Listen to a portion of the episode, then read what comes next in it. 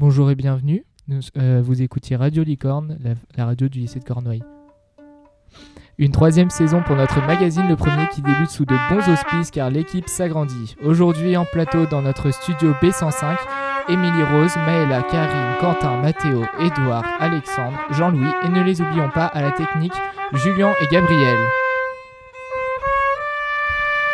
Pour ce premier numéro 1 sous la thématique de la fête des morts, de la mort et de tout ce qui tourne autour, nous avons l'actu du lycée, le mois sans tabac, un travail réalisé par les premières 9 STMG, Maëla et Émilie Rose nous en diront plus, la chronique cinéma sur les noces funèbres de Burton avec Mathéo, les audioblogs avec Jean-Louis qui nous fera découvrir les podcasts, ces émissions radio que l'on trouve sur internet, la chronique littéraire de Karine qui nous présentera quelques livres pouvant nous donner la chair de poule, un peu plus vivant, dans la chronique sportive, Alexandre s'est intéressé aux sportifs de Cornouailles. Comme à, notre, habitude, nous terminerons en musique avec Quentin qui nous donnera quelques astuces pour obtenir des musiques libres de droit. Commençons tout de suite avec la chronique Un mois, une date de Edouard qui nous parle de la face historique de la fête des morts.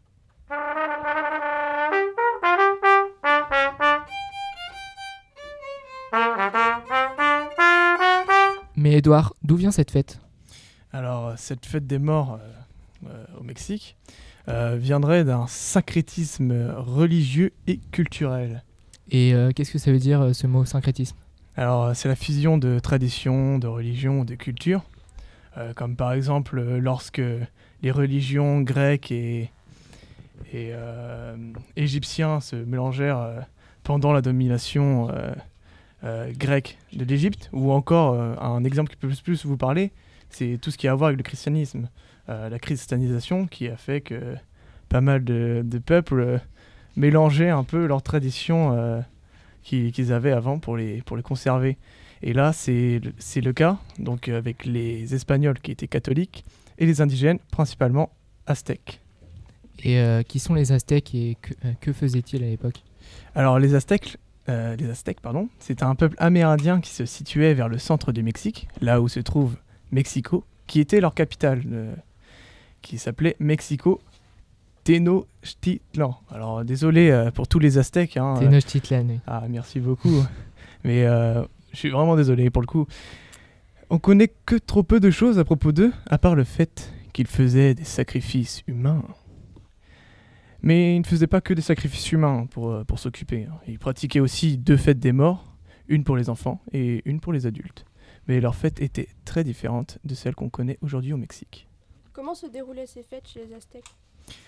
Alors, leur fête se déroulait entre le mois de juillet et le mois d'août. Il y avait la fête des morts pour les enfants, Mikaihuitontli, encore désolé, 20 jours avant celle de- des adultes, qui elle se nomme Huei. ah, J'ai vraiment du mal, désolé. hein. Huei Mikai. Non, Mika. Mikaluit. Euh, J'en sais rien. Enfin. Je sais pas si quelqu'un euh, pratique cette langue plus que moi, mais je suis vraiment désolé pour le coup. hein. Alors, le déroulement de cette fête commençait euh, par la coupe d'un arbre, le Xocotl, ou Roclot, j'en sais rien, dont on retirait l'écorce pour le décorer de fleurs. Ensuite, pendant 20 jours, tout le monde faisait des offrandes à cet arbre en dédiant ses festivités aux proches défunts. Et les Espagnols dans tout cela? Alors, tout d'abord, euh, faut penser euh, au fait que les Espagnols, eh ben, ils pensaient que les âmes parcouraient la terre et flottaient autour d'eux. On peut dire en fait qu'ils croyaient aux fantômes hein, et qu'ils les craignaient même. Euh, C'est pourquoi ils faisaient des hôtels pour leur offrir du pain et du vin pour les apaiser. En plus de ça, n'oublions pas que les Espagnols étaient catholiques. Et c'est pourquoi euh, les deux jours de fête des morts euh, actuellement au Mexique sont le 1er et le 2 novembre, correspondant à la Toussaint.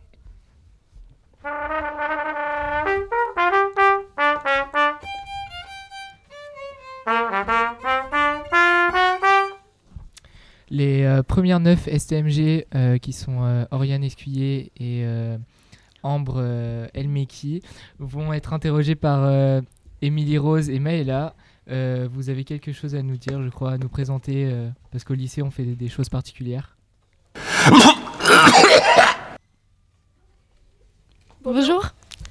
Aujourd'hui, nous accueillons deux invités, Oriane et Ambre, qui ont participé à la campagne du mois sans tabac qui se déroule tout le mois de novembre au lycée. La campagne du mois sans tabac a pour objectif de faire euh, cesser de fumer le plus grand nombre pendant le mois de novembre. Selon un sondage, un quart des fumeurs comptent dire stop à la cigarette au mois de novembre. Cette campagne est donc très importante. Bonjour Oriane et Ambre. Pouvez-vous nous dire comment est né ce projet? Euh, bah, C'était un projet pour, euh, enfin avec notre, notre groupe d'Espagnols.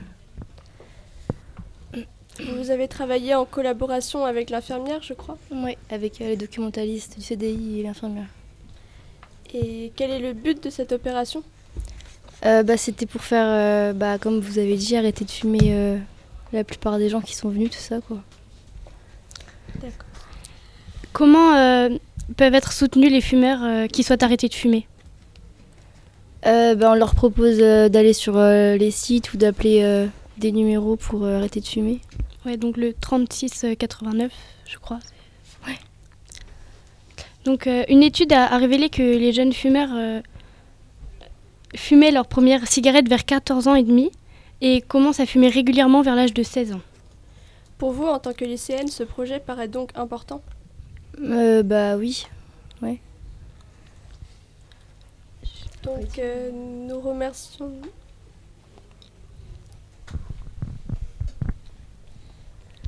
Est-ce que, est que vous fumez? Est-ce que vous êtes... Euh, euh... nous deux, ouais, on fume. Et vous avez... Du coup, est-ce que vous l'avez fait ce mois sans tabac? Vous avez arrêté de fumer ce mois-ci? Non. non. Ça doit être compliqué.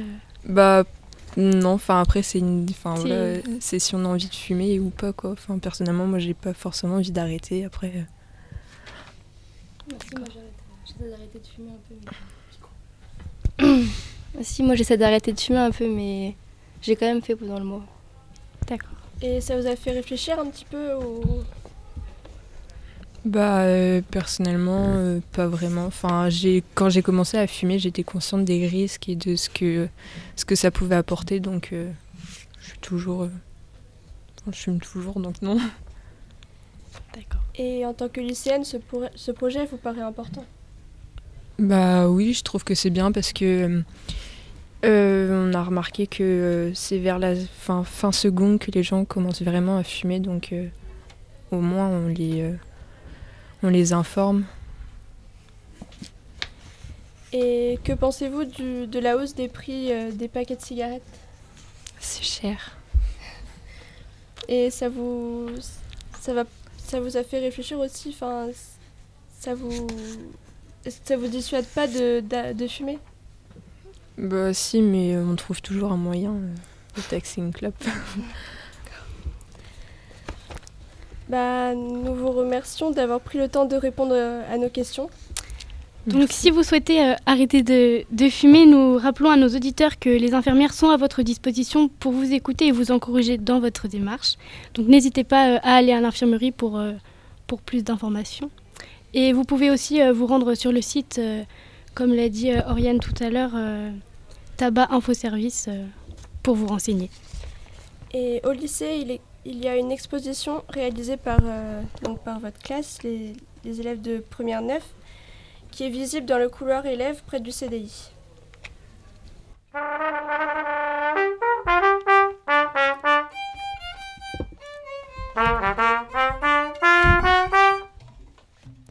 Un film qui est sorti récemment a fait fureur. Mathéo, dis-nous euh, bah, quel est-il? Bonjour à toutes et à tous. C'est d'une œuvre fantastique et macabre dont je vais vous parler. D'un mariage morbide, d'une mariée cadavérique et d'un marié tout autant étrange. Vous l'aurez compris, je vais vous traiter avec vous des noces funèbres de Tim Burton.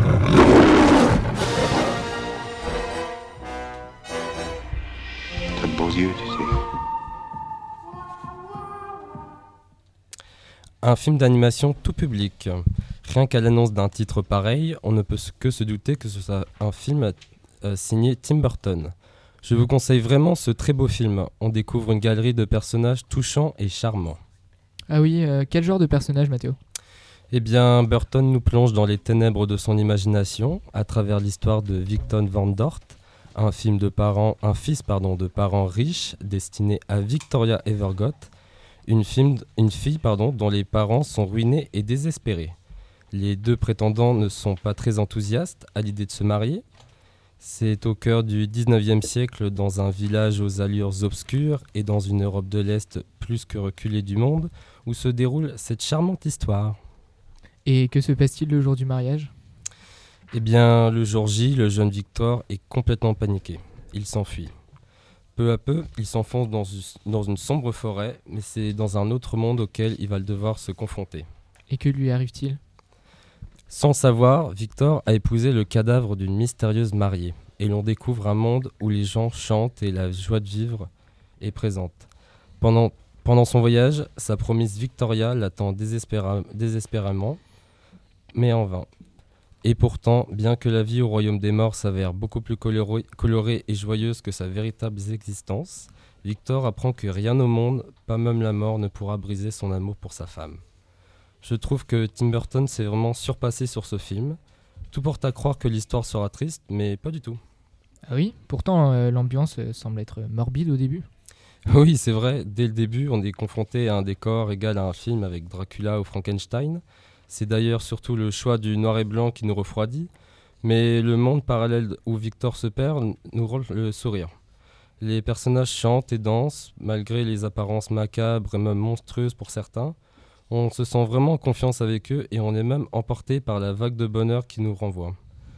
Burton s'est Burton s'est aussi amusé à glisser des références comme euh, lorsque Victor passe la bague au doigt du cadavre qui fait référence à la Vénus d'île de Mérimée, de Mérimée, pardon.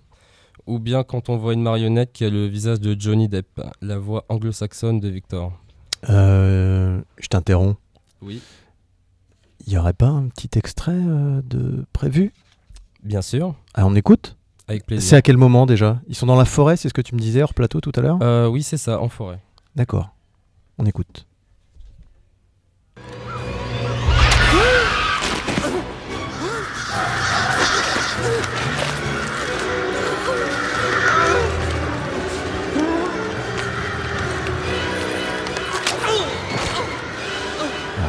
Je, crois qu'on est à un moment où euh, il y a une sorte de princesse qui, qui sort du sol, c'est ça? Oui, c'est ça, c'est la mariée cadavérique dont je parlais au début, où il passe la bague au doigt.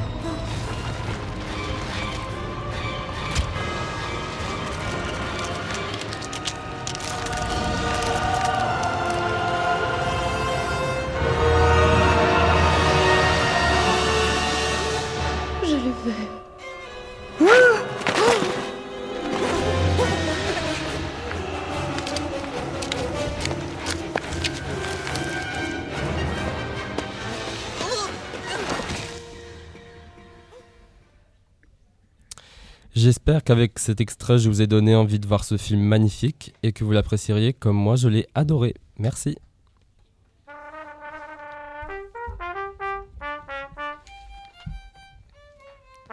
Jean-Louis, on connaît votre goût pour les émissions et tous les autres formats radio, car c'est vous le fondateur euh, avec euh, l'aide de Karine du Club Radio. Oui, c'est vrai que j'aime bien ça. Alors euh, cette fois-ci, vous nous faites euh, découvrir les podcasts. Et qu'est-ce que c'est? Je m'appelle Muriel Igmorassen. Non, alors on n'a pas envoyé la bande son. euh, J'aimerais juste le, générique, le générique euh, sélection podcast de, de la chronique. Merci, Julien. On n'en a pas? C'est pas grave, j'enchaîne. Euh, oui, pour cette euh, nouvelle saison, j'ai réussi à rester euh, dans le thème mortel de notre première émission avec deux documentaires que je vous ai trouvés. Pour commencer, je vous propose d'aller écouter un podcast qui nous informe sur un aspect méconnu des professionnels de santé. On ne soupçonne pas toujours à quel point les médecins, les infirmiers sont exposés à la mort, à la douleur des malades. Et ce podcast intéressera en particulier les lycéens qui se destinent à ces professions médicales et paramédicales, sans les décourager, hein, je l'espère, car les témoignages sont émotionnellement très forts et nous plongent dans la réalité de leur métier de soignant. Ce documentaire radiophonique, donc diffusé sur France Culture en septembre 2017 dans l'émission Une histoire particulière, a été réalisé par François Test et se présente en deux parties de 30 minutes. Le titre de la première partie, Soignants en souffrance, deux points, la vulnérabilité des professionnels de la santé face à la dureté de leur métier. Des témoignages graves, vous allez écouter Muriel euh, dans un instant, qui peuvent nous aider à mieux comprendre la vie professionnelle de ces médecins qui ne sont pas invincibles, ou de ces infirmiers qui ne sont des humains, qui font un travail qui consiste à soigner d'autres humains malades ou en fin de vie. je m'appelle Muriel Igmourassen. Euh, le lycée, euh, j'ai commencé mon parcours euh, par une école d'infirmière, parce que c'était mon rêve de petite fille. J'avais 9 ans quand j'ai voulu faire ça, et 9 ans, ça correspond à l'âge où j'ai découvert que j'avais un petit frère qui était mort avant moi, et qu'on ne me l'avait pas dit dans ma famille. J'ai découvert ça en ouvrant mon carnet de santé un jour, que j'avais un frère caché que j'ai imaginé aux États-Unis, jusqu'à ce que je vois la case d'après, qui était la case du jour du décès.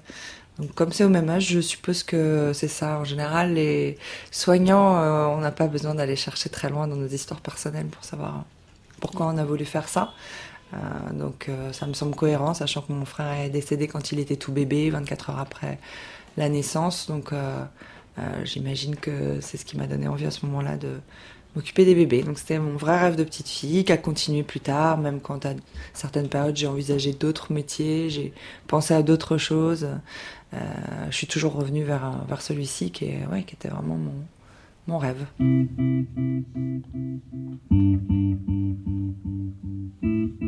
Après l'obtention de son diplôme d'infirmière, Muriel fait un long stage dans un hôpital au Bénin. Dès son retour, un poste lui est proposé dans un service de cancéropédiatrie à Paris. Au sein de l'équipe, beaucoup sont en arrêt de travail. Les médecins, chirurgiens ou infirmières qui soignent des patients, les sauvent ou les accompagnent parfois dans leurs dernières heures, ont-ils le droit de craquer? Eux qui sont confrontés à la douleur des personnes malades, sont-ils toujours assez forts? Sont-ils assez soutenus et considérés dans l'exercice de leur profession?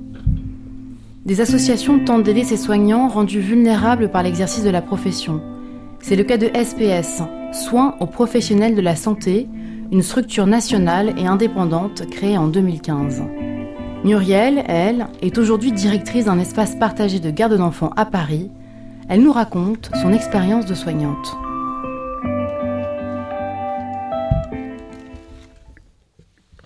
Nous venons d'écouter un extrait du documentaire de François Test, donc j'en rappelle le titre Soignant en souffrance la vulnérabilité des professionnels de santé face à la dureté de leur métier, toujours disponible en podcast sur le site internet de France Culture tu as trouvé deux autres, euh, un deuxième extrait. Euh, de un deuxième podcast, euh, ouais, Donatien, sur le site internet des Carnets de Saint-Aune qui traite de l'actualité de l'art radiophonique. Là, on est, on est vraiment dans le thème radio. Les Carnets de Saint-Aune, c'est aussi, il faut le savoir, une revue trimestrielle qui se décline au format papier, à laquelle s'est abonné d'ailleurs le CDI du lycée.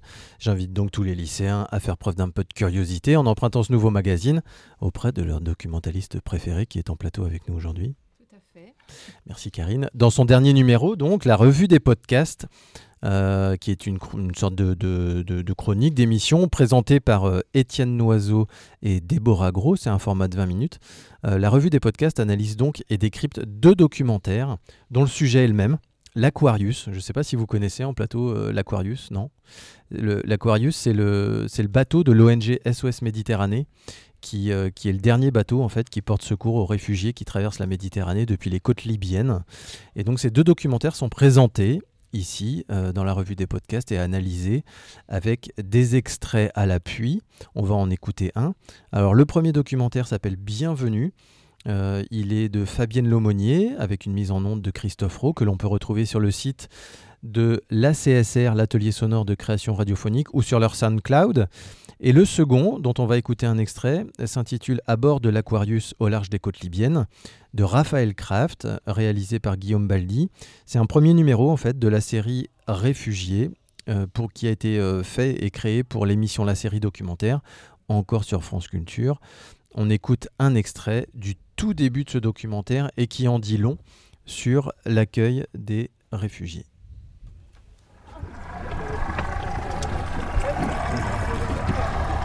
Ça va? Are you okay? Yeah. Ça va? Ça va bien, ça va bien. merci, merci beaucoup, merci beaucoup. Nous sommes tellement ravis d'être là. Tellement fiers. Car vous nous avez sauvé la vie. On, a trop souffert en route, on a trop souffert en route. Bon, nous sommes tellement fiers. Après, Dieu c'est vous actuellement. Je ne sais pas quoi dire, mais les mots me manquent. Dieu. Nous sommes tellement contents.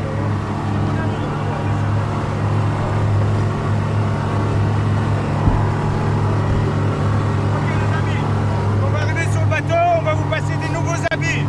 C'est très important. Si vous avez des affaires personnelles avec vous, argent, passeport, quoi que ce soit, enlevez-les, gardez-les avant de mettre vos, vos nouveaux habits. Parce qu'après, le reste, ça va à la poubelle, ok C'est très important quand on arrive là-bas.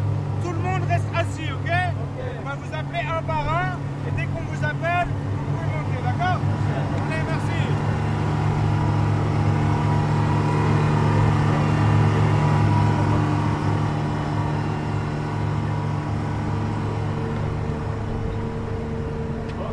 Bord de l'Aquarius, au large des côtes libyennes, Raphaël Kraft, Guillaume Baldi.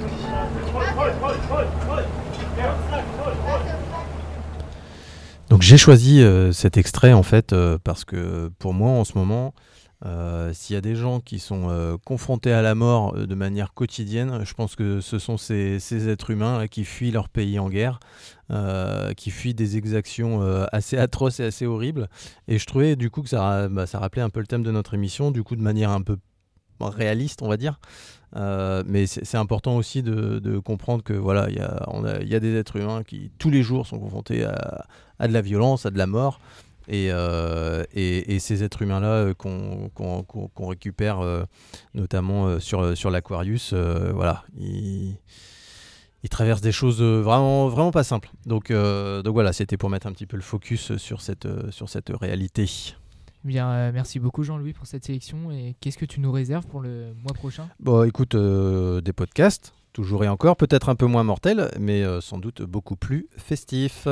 À bientôt.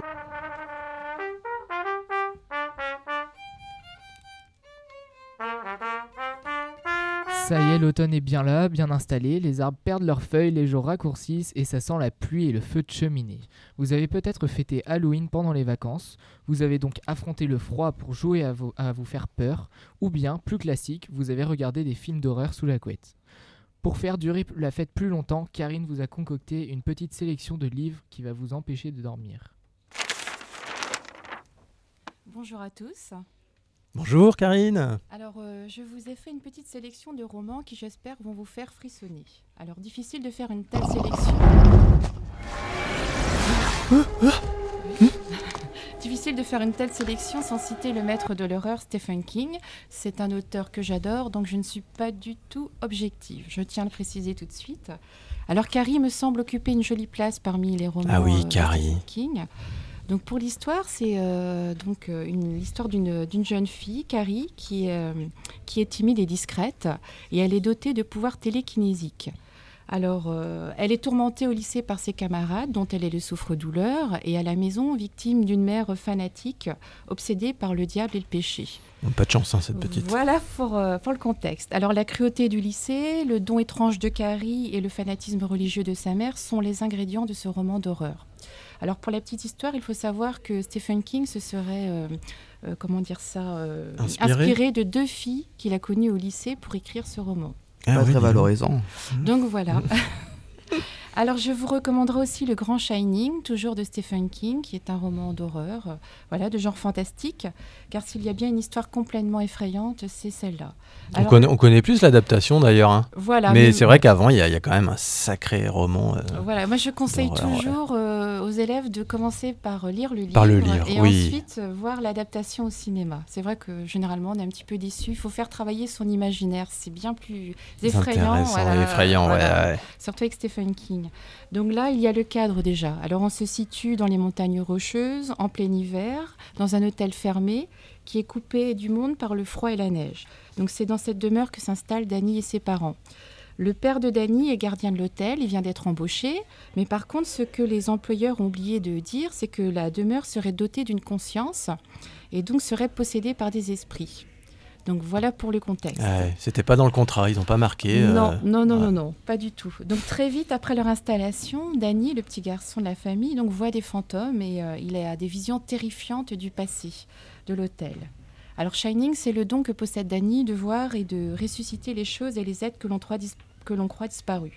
Donc euh, ce que sent Danny dans ses chambres vides, c'est la présence du démon. Alors, est-ce un cauchemar ou est la réalité? Il entend des voix, il voit des, des corps qui sont démembrés, euh, voilà, des choses euh, vraiment assez terribles. Donc, c'est un roman angoissant, un huis clos terrifiant qui rend fou les habitants de cet hôtel. Un classique du roman d'épouvante et de vampire, Dracula de Bram Stoker. Tout à fait, Alexandre. Alors c'est un choix qui est peu original, mais vraiment, je, voilà, qui s'avère fondamental. Hein. Je ne pouvais pas ne pas vous en parler. Donc parce qu'il est aussi effrayant que raffiné, Dracula, c'est le vampire. L'auteur nous plonge dans un Londres brumeux du 19e siècle où l'arrivée d'un monstre maléfique et sanguinaire euh, va bouleverser les bonnes manières britanniques. Ce roman fantastique sait mêler les ingrédients nécessaires au frisson et au suspense.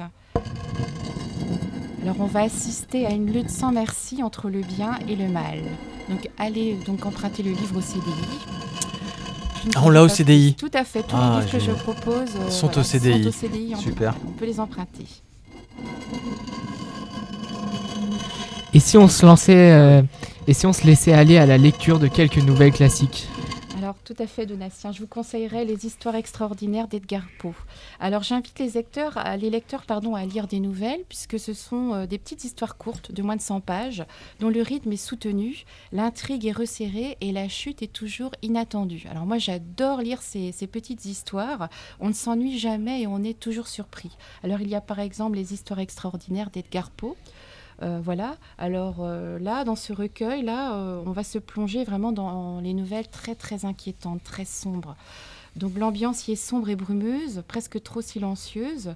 voilà, elle laisse constamment place au doute avec des intrigues très très bien ficelées. Donc on peut vraiment se faire peur en quelques pages. Donc très intéressant et un classique vraiment à ne pas manquer pour Halloween. Un autre classique, donc Le Tour d'écrou d'Henry James. Alors cette nouvelle prend racine dans la vieille tradition fantastique euh, du 19e siècle et on oscille sans cesse entre euh, rationalité surnaturelle et stabilité et folie. Alors l'histoire, donc c'est l'histoire d'une gouvernante qui est engagée par un homme mystérieux. Il est riche, célibataire, beau, donc voilà, déjà c'est pas mal. Ouais, le des atouts, des atouts voilà, Il y a de bons atouts. Le cadre, alors on est dans une très belle demeure à la campagne, une belle maison, perdue par contre dans la campagne. Et très vite, euh, la gouvernante commence à se méfier des enfants et de ce qu'elle entend sur ses prédécesseurs. Alors là, je vous en dis pas plus. Cette nouvelle a aussi été adaptée au cinéma. Et donc, pour vous situer l'ambiance, je vais vous laisser écouter une Larry Tournelle qui passe tout le long du film et qui va tout de suite vous faire comprendre quelle est l'ambiance et euh, un peu plus de choses, tout le mystère.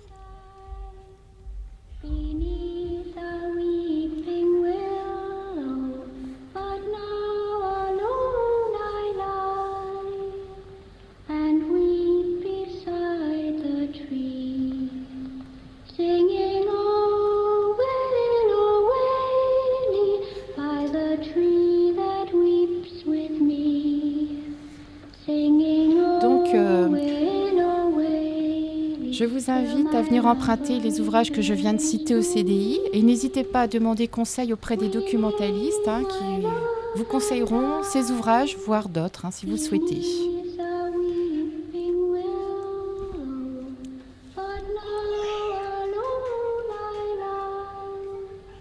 On enchaîne?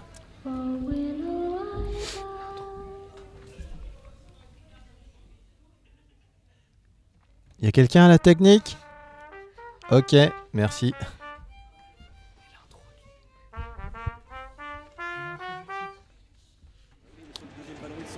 Avec Chalmé, avec Gourcuff, oh, oh,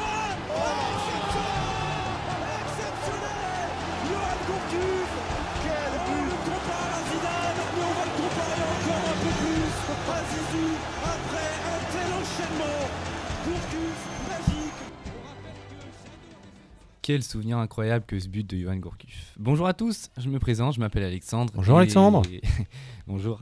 Et je vais tenir une chronique concernant les sportifs du lycée, quel que soit leur niveau, avec pour but de les mettre en lumière et de les encourager. On commence tout de suite avec le partenariat qui lie le lycée avec les volleyeurs de Quimper Volley 29. Oui, bien sûr, un partenariat qui amène plusieurs bonnes nouvelles à nos étudiantes. D'abord Marie Nevo et Loane Mota qui engrangent de la confiance match après match, que ce soit en Ligue A ou bien en National 2. D'ailleurs, nos Cornouillais se situent à une très belle cinquième place de National 2, après 4 victoires dont une face à Angers et une encore plus récente face à Evreux 3-7 à 0. où Marinevo a su imposer sa force de frappe pour permettre à son équipe de s'imposer. Qui veut du volet au football Il n'y a qu'un pas, Alexandre. Tout à fait, on enchaîne avec Wesley Bawa en terminale au lycée qui montre son talent de jour en jour. Le jeune Gabéricois, qui appartenait il y a encore peu au Stade Brestois 29, donc un très bon, très bon club breton, s'est engagé avec le club des Potrets d'Ispoun qui se situe en National 3, l'équivalent du 5e niveau national de football. Après s'être mis en avant durant les matchs de pré-saison, il suit une progression constante qui lui permet de postuler à une place en équipe première. Il a débloqué son compteur but il y a deux semaines et vient d'enchaîner avec un super match couronné de 3 buts qui a permis à son équipe de s'imposer dans le derby gabéricois 5 buts à 0. Quel talent On passe du terrain, du terrain en herbe au bassin d'eau, nos kayakistes assument leur statut. Le week-end dernier avait lieu les championnats de Bretagne de fond. Donastien, tu étais de la partie, tu peux nous donner quelques résultats? Oui, avec plaisir. Alors en K1, kayak monoplace homme, Maxime Doré euh, qui est euh, séiste, donc qui fait du canoë, euh, monte sur la troisième marche du podium en junior. Mathieu Legal, qui est kayakiste, lui, fait 11e dans sa poule cadet, cadet. Et moi-même, j'ai pris la 20e place, donc toujours en cadet. Bravo Donatien Bravo Donatien, hein, de très très bons résultats. Il y a également Héloïse Guillou qui remporte la médaille d'or en cadette et Manon Bizien qui la suit de près en prenant la sixième place. Le club canoë-kayak Quimper-Cornouailles qui réalise une très bonne compétition dans l'ensemble et tous ces résultats permettent au club de figurer dans le top 10 national. On rappelle que le lycée est en collaboration avec ce club. Le lycée tisse également des liens intéressants avec le dojo de Cornouailles, euh, club de judo qui, euh, qui compte le plus d'adhérents à Quimper. Oui, le dojo de Cornouailles qui a récemment envoyé ses combattants à Plohermel pour le compte de la Coupe régionale. Sur la dizaine de combattants du week-end, 5 se sont qualifiés pour la Coupe de France 2e et 3e division, qui auront lieu le week-end du 25 et 26 novembre. Ce partenariat a aussi révélé de jeunes talents, comme notamment Maurice Cerisier qui, à l'issue d'une très bonne saison l'année dernière, a été repéré par le pôle France de judo de Marseille. On lui souhaite bonne chance évidemment, et à tous les sportifs, que ce soit les performeurs ou bien les sportifs du dimanche. Le sport, c'est l'école de la vie, a dit Aimé Jacquet. Je vous dis au revoir et merci à tous. On se retrouve au prochain numéro. Comme prévu, nous finissons en musique avec Quentin. Quentin, qu'as-tu trouvé sur internet? Bonjour, mon nom est Quentin Damas et bienvenue dans ma nouvelle chronique. Je suis le petit nouveau de la chronique musique. Avec un cas. Pour ce premier numéro, je vais vous raconter une anecdote qui m'a inspiré ce sujet. Au départ, je voulais présenter une musique un peu spéciale, digne d'intérêt. Mais je me suis juste vite rendu compte d'un détail. En vérité, c'est ultra dur de trouver de la musique sans copyright, et donc sans devoir payer. Mais bon, c'est comme ça, hein, faut bien protéger les droits des auteurs. Ce qui m'a inspiré mon sujet, où trouver de la musique de libre de droit? Évidemment, hein, euh, j'aimerais bien pouvoir, euh, pouvoir ne pas dépenser d'argent, parce que je suis un peu grippe sous moi-même. Hein, euh. Donc, commençons par YouTube. Car oui, YouTube abrite des tonnes de chaînes où toutes leurs musiques sont libres de droit. Par contre, un inconvénient majeur, c'est que la plupart postent seulement de la musique électronique, donc il faut parfois creuser très loin pour trouver un peu de jazz ou d'autres styles de musique. Mais cela reste une très bonne option si vous voulez trouver de la musique de fond dans une vidéo par exemple. Voici quelques noms pour vos investigations. NCS, ou AK, No Copyright Music, ou Audio Library, ou Free Music Army. C'est bien YouTube, mais est-ce que je peux passer par des sites internet pour trouver plus de variétés? Très bonne question, qui m'amène au deuxième point de cette chronique, les sites internet. En effet, certains sites internet proposent de la musique libre en téléchargement à incorporer à vos créations. Surprenamment, les sites internet proposent bien plus de variétés que leurs homologues sur YouTube. Voici donc encore une fois des quelques noms pour vous. Au bout musicscream.be ou jamendo.com. Et bien voilà, que vous soyez metteur en scène de films, youtubeur, ou bien si vous avez envie de présenter une musique dans un milieu un peu plus officiel où les droits d'auteur pourraient, pourraient être appliqués, j'espère que mes investigations vous serviront autant qu'elles me servent actuellement. C'était la chronique musique, je vous souhaite une bonne matinée, journée, soirée ou bien belle nuit, et à bientôt.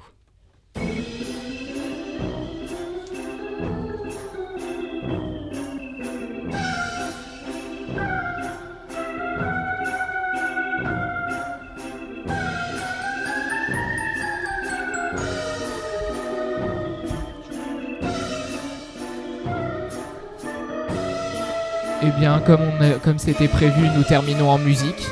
Alors on se dit à un prochain numéro. Au revoir